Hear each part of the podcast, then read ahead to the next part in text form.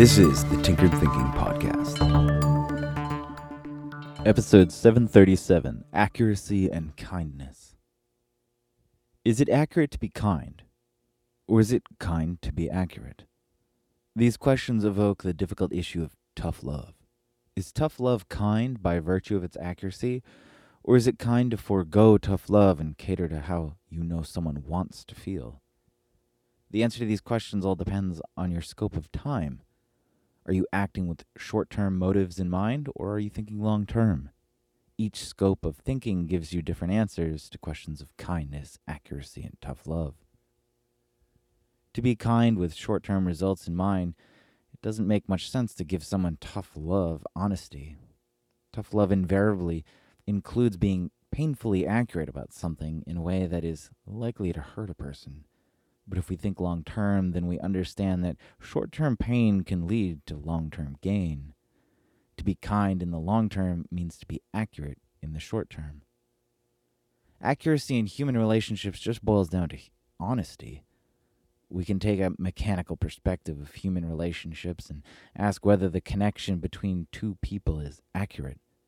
Accuracy means correct in details. Clearly, for a relationship to be correct in details means that the details are being shared correctly between both parties. Etymology sends us an interesting, perhaps convoluting swing here.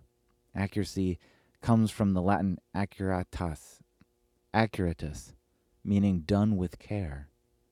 Embedded in the history of this word is a conflation with kindness. Is it not accurate to say that healthy relationships are approached with care? The connections here are either tortured or all too appropriate.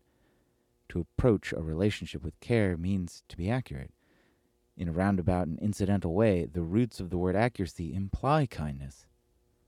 The message that arises from this dance of these different words is that kindness doesn't just extend to the people we care about, but also to the accuracy of details we share with these people.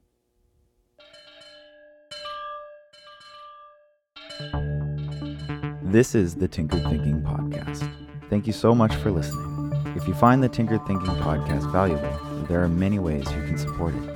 You can review it on iTunes, you can share it on social media with your friends, you can blog about it or discuss it on your own podcast, or you can support it directly, and you can do this on the support page at tinkeredthinking.com. Both one time support and monthly subscription support options are available.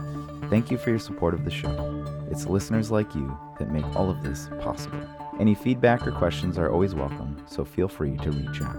And until tomorrow, remember to be careful about the context.